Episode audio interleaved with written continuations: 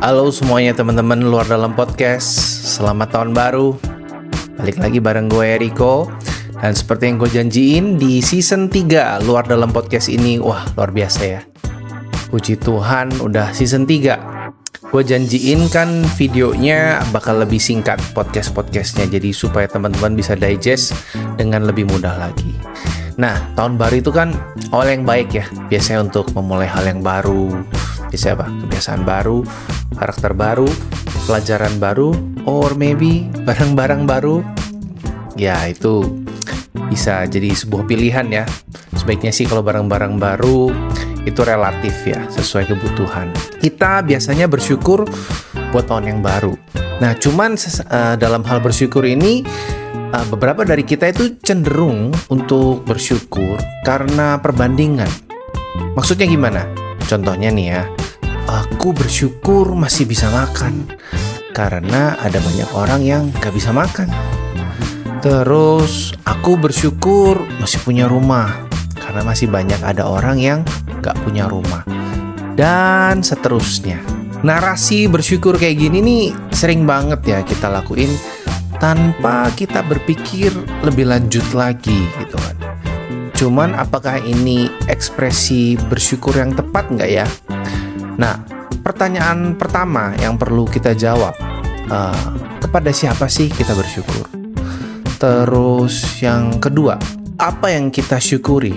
Seringkali kita syukuri ya pasti keadaan kita gitu kan. Cuman alasannya kita bersyukur karena apa?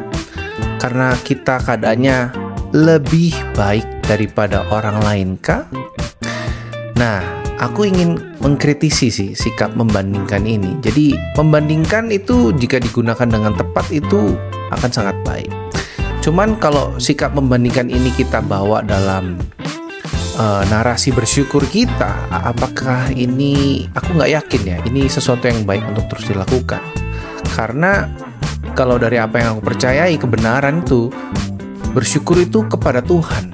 Dan alasannya karena Tuhan itu selalu baik Maksudnya gimana? Walaupun kita ini orang berdosa, tapi dalam keberdosaan kita dia tetap rela mati buat kita.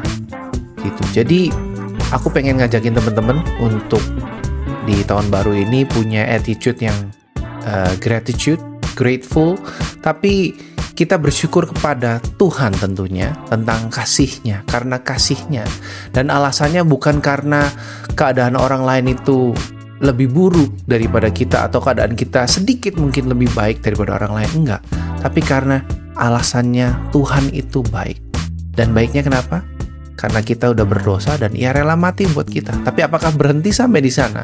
Enggak, seharusnya kita bisa wujudkan rasa bersyukur kita ini lewat hidup kita. Kita mempergunakan waktu dengan baik. Kita mengembangkan kapasitas kita dengan intensional kita juga bisa berdampak kepada orang lain lewat hal-hal sepele, memberikan waktu, membantu orang lain, dan ada banyak hal lain yang sesuai dengan strengthnya kita masing-masing. Itu aja sih yang gue pengen uh, mulai untuk podcast uh, episode, let's say episode berikutnya di luar dalam podcast di tahun 2024 ini di season 3. Oke, gitu aja dari gue. Semoga ini bisa memberkati kalian.